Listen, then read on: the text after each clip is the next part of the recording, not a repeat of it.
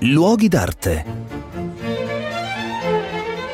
Un cordiale saluto da Marco Carminati, sono a Roma e ho davanti a me la mole di Castel Sant'Angelo. Sono dall'altra parte del fiume e davanti a Castel Sant'Angelo c'è un bellissimo ponte, un ponte d'autore diremmo noi oggi, perché il, l'ultimo aspetto di questo ponte lo prese grazie all'intervento di uno dei più grandi architetti e scultori barocchi italiani, cioè Gian Lorenzo Bernini. Ma la storia di questo ponte è davvero molto molto antica, infatti si chiamava Pons Adriani, perché?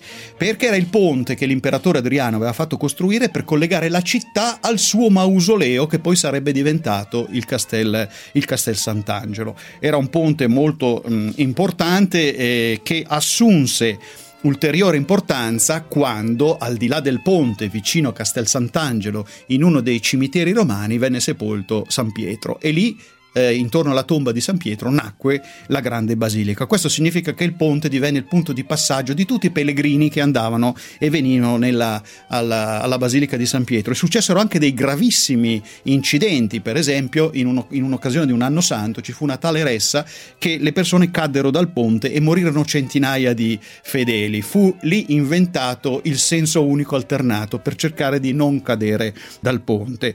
Poi eh, durante l'età barocca, sotto il pontificato di Clemente IX, siamo verso la fine del Seicento, l'anziano Gian Lorenzo Bernini viene incaricato di decorare il ponte. Come lo decora?